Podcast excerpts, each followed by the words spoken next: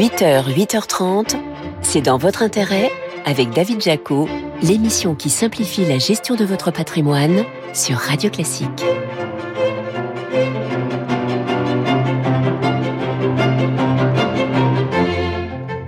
Bonjour, ravi de vous retrouver pour un nouveau numéro de C'est dans votre intérêt sur Radio Classique. Votre invitée ce matin, c'est Estelle Castres, la directrice générale de BlackRock France. BlackRock, leader mondial de la gestion d'actifs. Et puis nous verrons si les dernières annonces des autorités vont permettre à la machine du crédit immobilier de repartir. Enfin, puisque nous sommes en pleine COP vingt-huit, c'est l'occasion de vous parler du marché immobilier à Dubaï, qui est en pleine effervescence, contrairement au marché de la pierre dans l'Hexagone. Mais d'abord, c'est notre récap.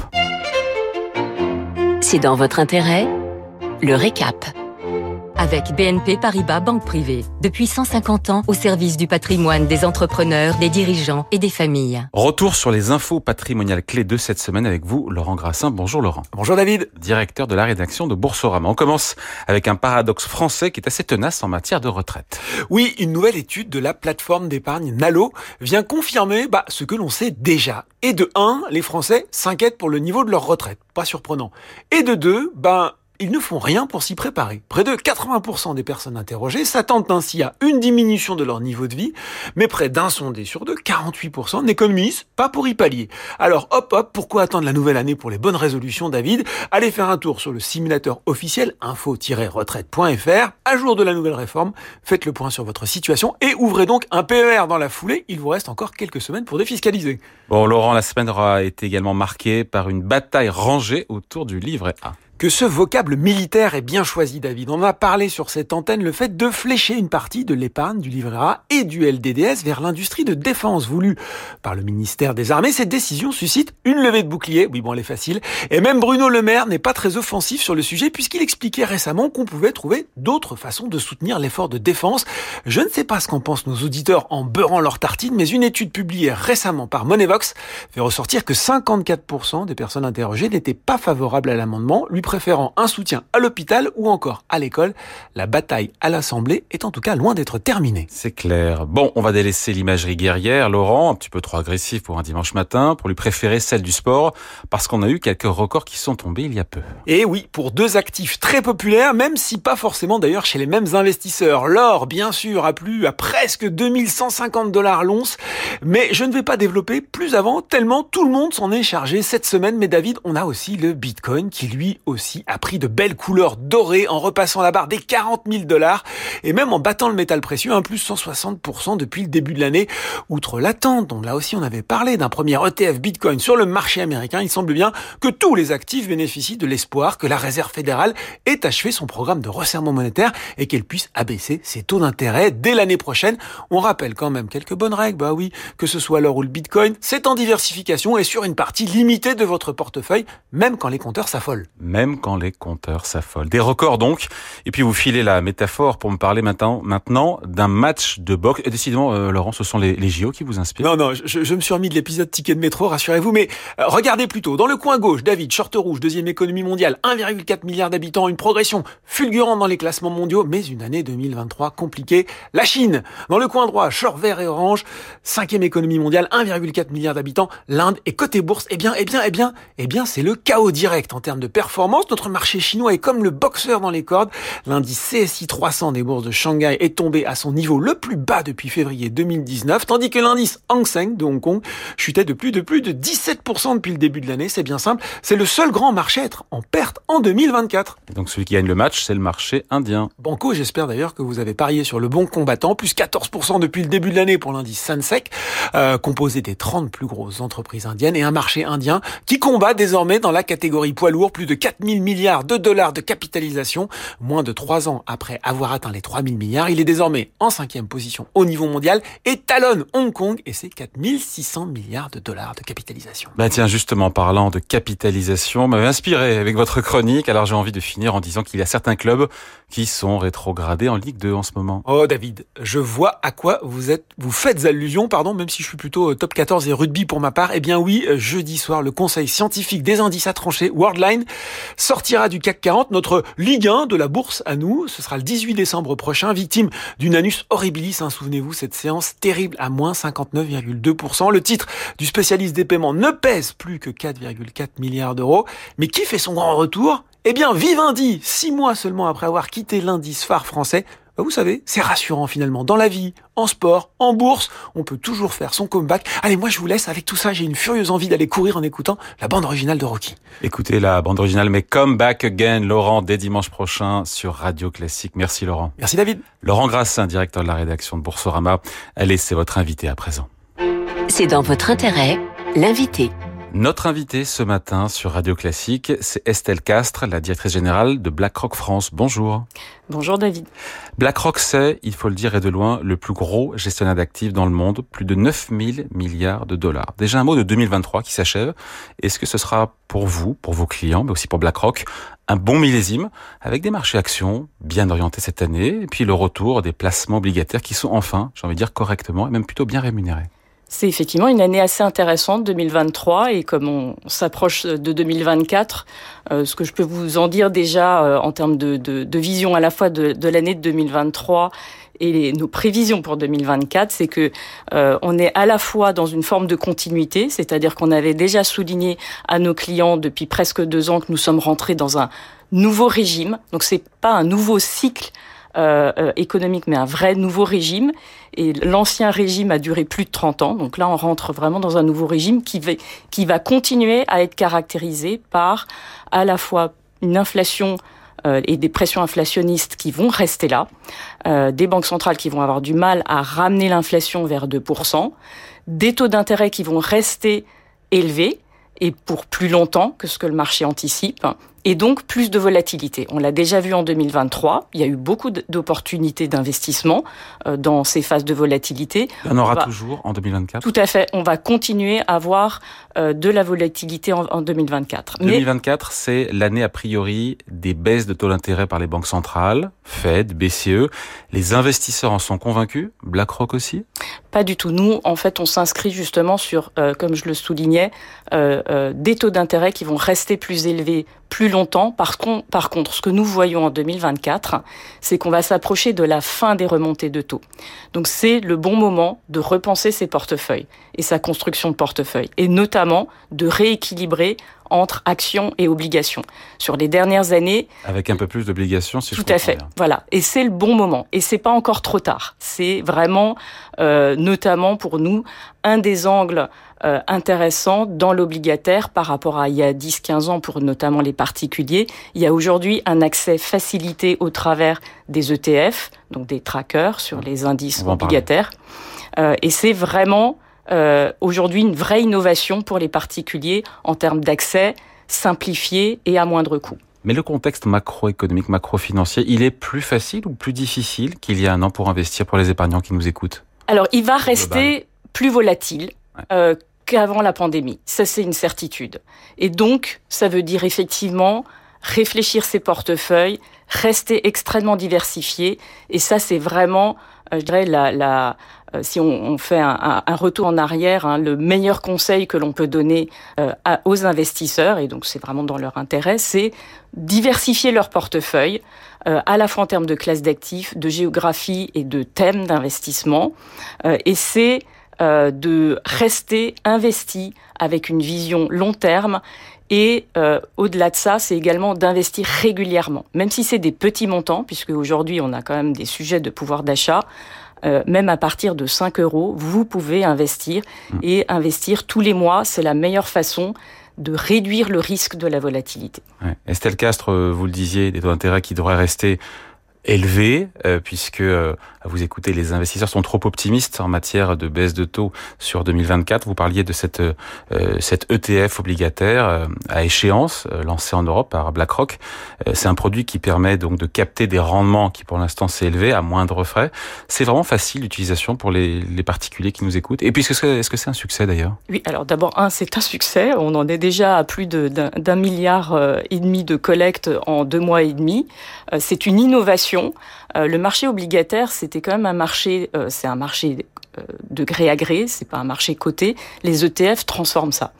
Euh, vous avez vraiment une... C'est vrai que pour les particuliers, c'est difficile d'investir et d'acheter des obligations d'État français. Voilà. Là, avec des E T F qui sont des E T F datés, donc par exemple un iShares deux mille vingt-six... Donc, la maturité deux mille vingt-six, ouais. c'est un, un E T F qui est aux alentours de cinq euros.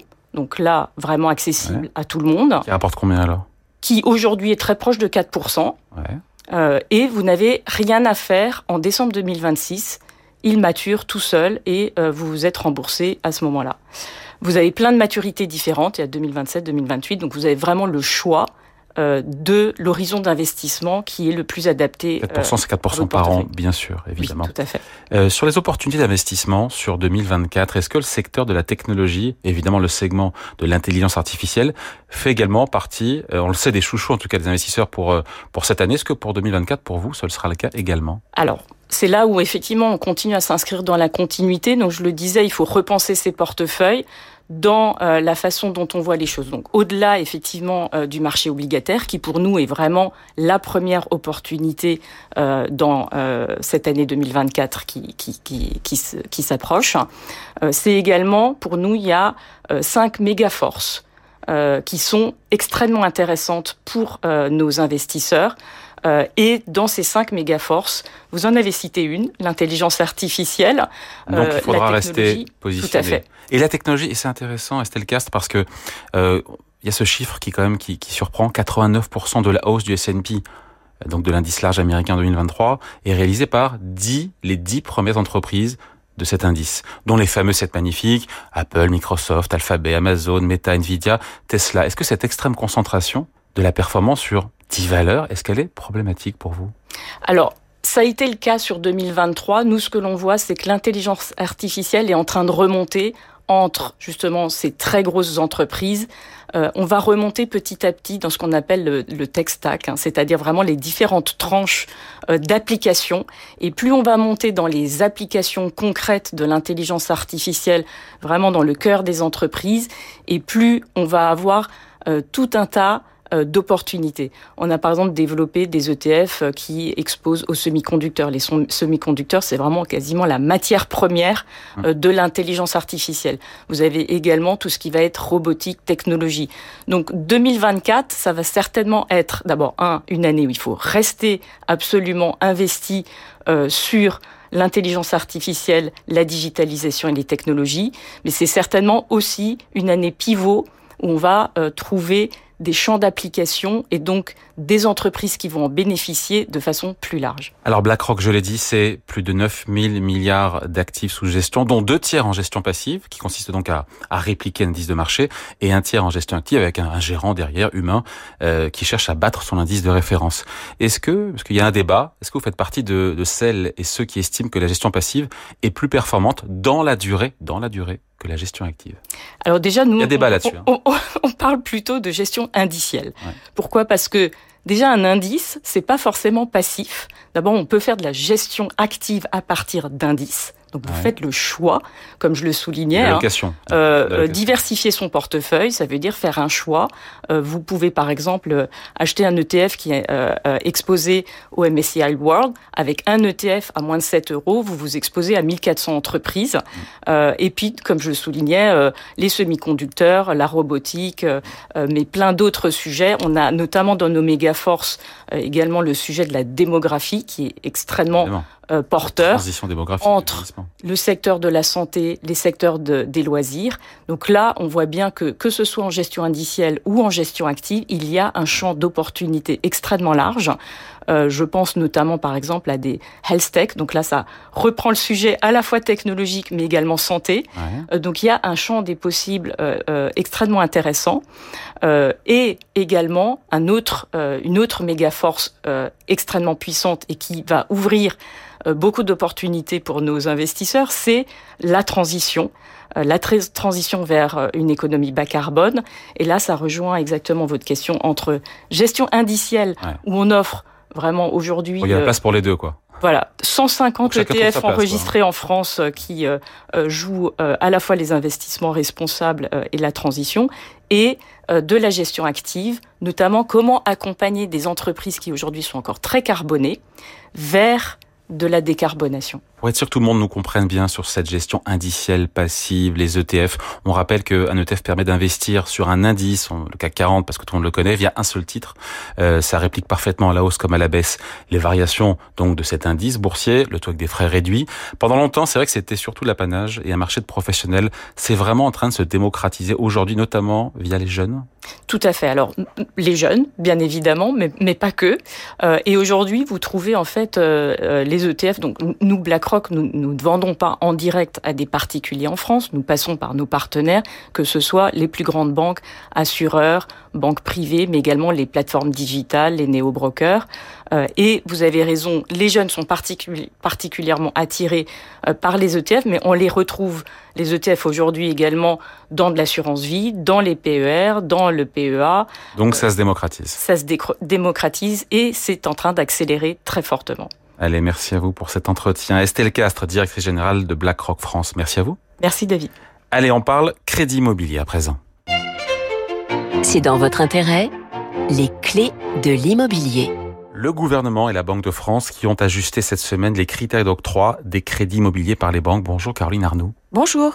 Directrice générale de C A F P I. Tout d'abord, ces chiffres publiés cette semaine par la Banque de France qui semblent montrer qu'un point bas pourrait bien avoir été atteint sur la production de crédits immobiliers. Est-ce que pour vous, le crédit immo a enrayé sa chute ? Ah ben, on l'espère. On a touché le fond de la piscine. On l'espère. En tous les cas, on pousse très fort pour remonter à la surface. Euh, globalement, euh, on, on le sait, hein, l'arrêt de la hausse des taux par la B C E est un facteur euh, ultra favorable qui fait que les taux vont certainement se stabiliser et n'iront pas euh, n'iront pas à cinq pour cent. Donc ça, c'est la bonne nouvelle. Le taux d'usure, quant à lui, vous savez, le taux plafond euh, auquel les, les banques, ne, au-delà desquels les banques ne peuvent pas prêter, est à six virgule onze. Aujourd'hui, on a des taux sur vingt ans en moyenne euh, à quatre virgule trente-deux. Donc on a de la marge. Maintenant, les banques retrouvent euh, de la marge pour euh, produire du crédit. Vous le voyez sur le terrain, elles reviennent faire du crédit immobilier, elles repartent à la conquête des clients. Tout à fait. C'est, alors, c'est une très bonne nouvelle. Cette semaine même, nous, on a eu, puisqu'on est courtier en crédit, on a eu deux banques euh, qui nous indiquent des baisses de taux de zéro virgule vingt ou de zéro virgule dix. Euh, donc là, les banques reviennent vraiment sur le crédit et on revient dans une logique de, de saine concurrence, finalement, pour aller euh, capter des clients, euh, capter des emprunteurs. Bon, sur ces, sur ces nouvelles mesures euh, annoncées par les autorités cette semaine pour tenter de relancer le crédit immobilier, euh, il y a cet euh, allongement possible de deux ans de la durée maximale d'un prêt qui passerait de vingt-cinq à vingt-sept ans en cas d'importants travaux de rénovation. Est-ce que globalement ces ajustements, euh, est-ce qu'ils vous satisfont ou au contraire c'est insuffisant pour vous ? Non. Euh... Alors c'est, c'est c'est pas suffisant, euh, euh, c'est complètement inutile, euh, c'est des, des ajustements à la marge. Hein. Nous, euh, les prêts avec travaux chez nous, ça va faire trois à quatre pour cent, les autres deux pour cent. Mais le, le le plus difficile à comprendre, c'est c'est la complexité. Euh, je défie quiconque de me dire quelles sont exactement ces normes H C S F et dans quelle mesure on peut y déroger. Parce qu'il y a un critère dérogatoire de vingt pour cent pour oui. les banques, qui n'est pas utilisé d'ailleurs, rappelle la Banque de France. Exactement. Il est, euh, il est utilisé à hauteur de quatorze pour cent des dossiers. Donc, euh, la pourquoi il n'est pas dit... utilisé ? Oui, bah pourquoi les... Parce que il est, c'est hyper compliqué, ah. vu d'une banque, euh, de pouvoir mettre en place ces critères. Euh, la banque, aujourd'hui... Les, les... critères étant Les, les critères étant bah, les, les vingt-cinq ans de durée maximum, les trente-cinq pour cent d'endettement. Euh, donc ces critères qui ont été fixés par le euh, par le H C S F ont beaucoup de dérogations et et les banques on, on leur explique qu'il faut qu'elles dérogent plus à ces critères. Euh, si on élargit la possibilité de dérogation, c'est que la règle à la base euh, n'est pas bonne. Euh, et les banques ne peuvent pas le mettre en application. Le crédit, il s'octroie au niveau des agences. Comment une agence peut piloter le jour le jour ? Où est-ce qu'elle en est dans ces critères de dérogation ? Par rapport à l'ensemble du groupe. Exactement, exactement. Donc c'est extrêmement difficile. Donc les banques restent prudentes pour pas se mettre, se mettre dans le rouge. Bon, donc vous êtes déçu par ces annonces ? Complètement. Vous auriez souhaité carrément que on fasse sauter le plafond d'endettement limité à trente-cinq pour cent des revenus. En même temps, la Banque de France rappelle qu'il faut faire attention et lutter et éviter le surendettement des Français. Il faut savoir que ces critères, l'obligation d'appliquer ces, ces critères pour les banques, ils datent de janvier deux mille vingt-deux. Donc c'est extrêmement récent. Et les banques de tout temps, c'est les banques qui gèrent leur risque de crédit. Et les banques ont toujours su octroyer des crédits, être à trente-cinq pour cent, être à trente-sept ou trente-huit pour cent. Ce qui est important finalement, c'est le reste à vivre. Quand vous gagnez huit mille euros euh, endetté, avec un critère à trente-cinq pour cent, ils vous laissent largement de, de quoi vivre. Et c'est pas la même chose que quand vous en gagnez deux mille cinq cents. Donc les banques connaissent les situations des clients et savent jusqu'où aller pour elles ne se pas se mettre en risque. Donc nous, ce qu'on dit en ce moment, on est quand même dans une crise où on a euh, les taux qui ont augmenté et ces critères qui sont bloquants. Euh, on ne risquerait rien à euh, pendant quelques mois. Moratoire. Un moratoire exactement. Sur ces critères, sur ces règles. Tout à fait. Et puis observer ce qui se passe. Et je pense que euh, les risques ne seraient pas, des risques de surendettement euh, n'existent pas. Hein, il faut se dire, euh, six pour cent des dossiers de surendettement, euh, ce sont euh, essentiellement six pour cent. Le reste sont des sont des locataires. Ah, six pour cent sont des propriétaires. six pour cent quoi, que je comprenne bien. six pour cent des dossiers de surendettement concernent... Un crédit immobilier Un crédit immobilier. Ah, exactement. Et sur ces règles des trente-cinq pour cent, c'est vrai que ça bloque un dossier de financement sur deux. C'est ce que dit votre concurrent meilleur taux. Oui, ça bloque parce que de toute façon, elles sont nombreuses. Euh, ça, ça, ça bloque les banques. Euh, en fait, ça désolvabilise encore plus les emprunteurs. C'est-à-dire que ces critères ultra restrictifs bah, bloquent euh, l'accession, euh, euh, pas seulement des, des primo-accédants, mais aussi des investisseurs euh, locatifs. Donc, en tout cas, la bonne nouvelle, c'est que les banques reviennent. Ça, c'est une bonne nouvelle que les banques reviennent, avec des taux qui commencent à baisser.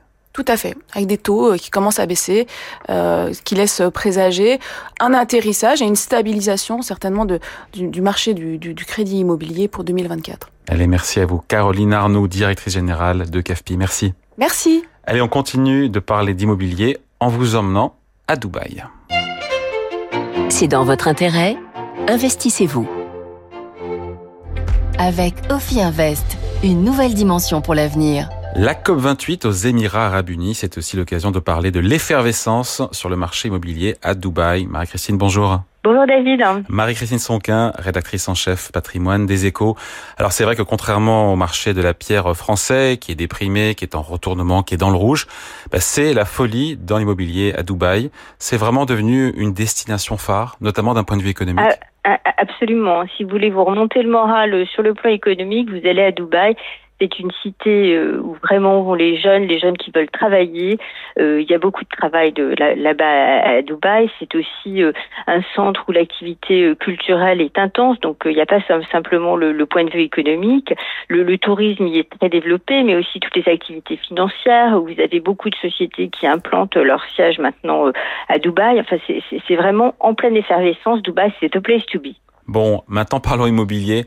Le mètre carré, concrètement, il est à combien là-bas ? Alors, on, on peut idées. donner un prix, hein, grosso modo, du, du, du mètre carré, c'est un peu plus de trois mille euros le mètre carré, c'est à peu près le prix de, de, de Miami. Mais ça ne veut pas dire grand-chose parce que euh, c'est une moyenne et vous avez énormément de, de programmes, euh, de programmes neufs et notamment de, de programmes de, de grand luxe où on peut très largement dépasser ce prix au mètre carré. Reste que ça, c'est, c'est quand même extrêmement abordable par rapport à la qualité des constructions qu'on peut trouver là-bas. Pour un investisseur, il y a vraiment des opportunités à Dubaï. C'est, c'est absolument indéniable. Les prix augmentent de combien par an ? Si tant est que ce chiffre Alors, est un sens. Là, là idem, là-bas. je peux vous donner, une, je peux vous donner une moyenne. Euh, en deux mille vingt-deux, les prix auraient augmenté à peu près de onze pour cent. Mais euh, encore une fois, ça ne correspond euh, qu'à une moyenne parce que ceux qui investissent à Dubaï et qui sont, qui font, euh, disons le mot, hein, osons le mot de, de la spéculation, euh, ils font pas forcément euh, de l'achat-revente euh, d'un appartement qui est déjà construit. Ils investissent beaucoup sur des programmes euh, en devenir. Euh, ils achètent euh, en état futur d'achèvement et, et c'est très intéressant d'ailleurs parce qu'on peut investir directement en, en donnant directement de l'argent aux promoteurs. On ne passe pas par la banque, donc ça, ça permet vraiment des opérations de spéculation et euh, très souvent d'ailleurs euh, les, les, les, ceux qui investissent dans l'immobilier revendent avant euh, que le programme soit livré et c'est ce qui leur permet de faire des, des opérations extrêmement lucratives. Donc de, de belles plus-values, quelques exemples ? Alors de, de, des exemples de, de, de plus-values, euh, bah, par exemple... Euh, Euh, à Downtown Dubaï, hein, c'est, c'est vraiment au, au cœur de la ville. Il y a un programme qui a été développé par I M A R, hein, ça c'est le, le plus grand euh, promoteur public dubaïote. euh, eh bien, vous avez euh, une propriété qui euh, qui comprenait cinq chambres. Euh, elle a acheté, elle a été achetée euh, de, de un peu plus de deux virgule sept millions et elle a été revendue euh, quatre virgule deux millions cette année. Donc euh, c'est, euh, c'est c'est c'est vraiment des très très grosses plus-values qui peuvent être réalisées. Ouais, les grosses plus-values sont sur les les, les belles maisons euh, à construire. On peut aussi faire des opérations immobilières avec des, des budgets plus modestes. Alors c'est difficile quand même de faire des de, de faire de belles opérations avec euh, des, des des budgets modestes parce que d'abord il faut s'y connaître. Hein.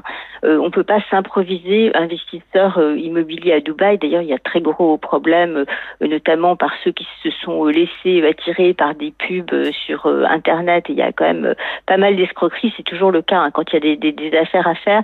Euh, quand on fait de la spéculation euh, immobilière, c'est quand même toute affaire spéculative. Il faut vraiment y consacrer l'argent dont on n'a pas besoin. On peut, il ne faut pas s'imaginer qu'on va arriver avec un tout petit budget et qu'on va faire fortune en faisant un investissement à Dubaï. Il faut s'y connaître, il faut avoir les, les bons intermédiaires. Il y, a, il y a une Française qui est implantée euh, là de, depuis dix ans. Alors c'est Anne-Sophie Vion, notre reporter à Dubaï, hein, qui nous a euh, raconté euh, ces, ces anecdotes et, et qui a rencontré justement cette Française qui s'appelle Khadija euh, Al-Othmani. Euh, donc elle, elle réalise euh, des opérations pour euh, notamment pas mal de, de, de Français et elle prend des clients à partir de cinq cent mille euros d'investissement. Mmh. Et euh, malheureusement, elle explique qu'elle a très régulièrement des coups de fil de gens qui l'appellent, qui sont un peu désespérés, qui se sont fait avoir parce qu'ils parlaient pas anglais, parce qu'ils n'ont pas acheté dans le bon quartier, parce qu'ils ont cru euh, acheter euh, une, une villa, en fait, ils n'ont acquis que le terrain. Enfin, il y a, y, a, y a sans arrêt de, de très gros problèmes. Il faut vraiment euh, s'y connaître, passer par des intermédiaires reconnus, des gens qui sont bien implantés. Euh, il faut faire extrêmement attention parce qu'il y a de très belles opérations qui se font, mais c'est, c'est pas non plus miraculeux. Ouais, et puis il y a des indicateurs qui sont en train de passer à l'orange là-bas. Hein. Alors, certes, parce que euh, ce qu'il faut dire, c'est que les arbres ne montent pas jusqu'au ciel. Hein. C'est, les, il y a eu tellement d'investissements, tellement euh, de, de, d'argent, tellement de, de, de construction. Euh, il ne faut pas s'imaginer que euh, en misant sur, au casino de Dubaï, on, on va gagner à tous les coups. Il faut faire extrêmement attention. Euh, et euh, il est probable que euh, ben, les, les opérations soient moins juteuses dans les années qui viennent parce que les prix ne peuvent pas continuer à, à grimper comme ça euh, indéfiniment. Allez, merci à vous, Marie-Christine Sonquin, rédactrice en chef Patrimoine des Échos. Merci. Merci. Voilà, c'est dans votre intérêt. C'est fini pour aujourd'hui. Émission à réécouter en podcast sur radio classique point f r et sur plateformes habituelles, bien sûr. Je vous retrouve dimanche prochain. En attendant, la musique revient avec votre week-end Radio Classique présenté par Laure Maison.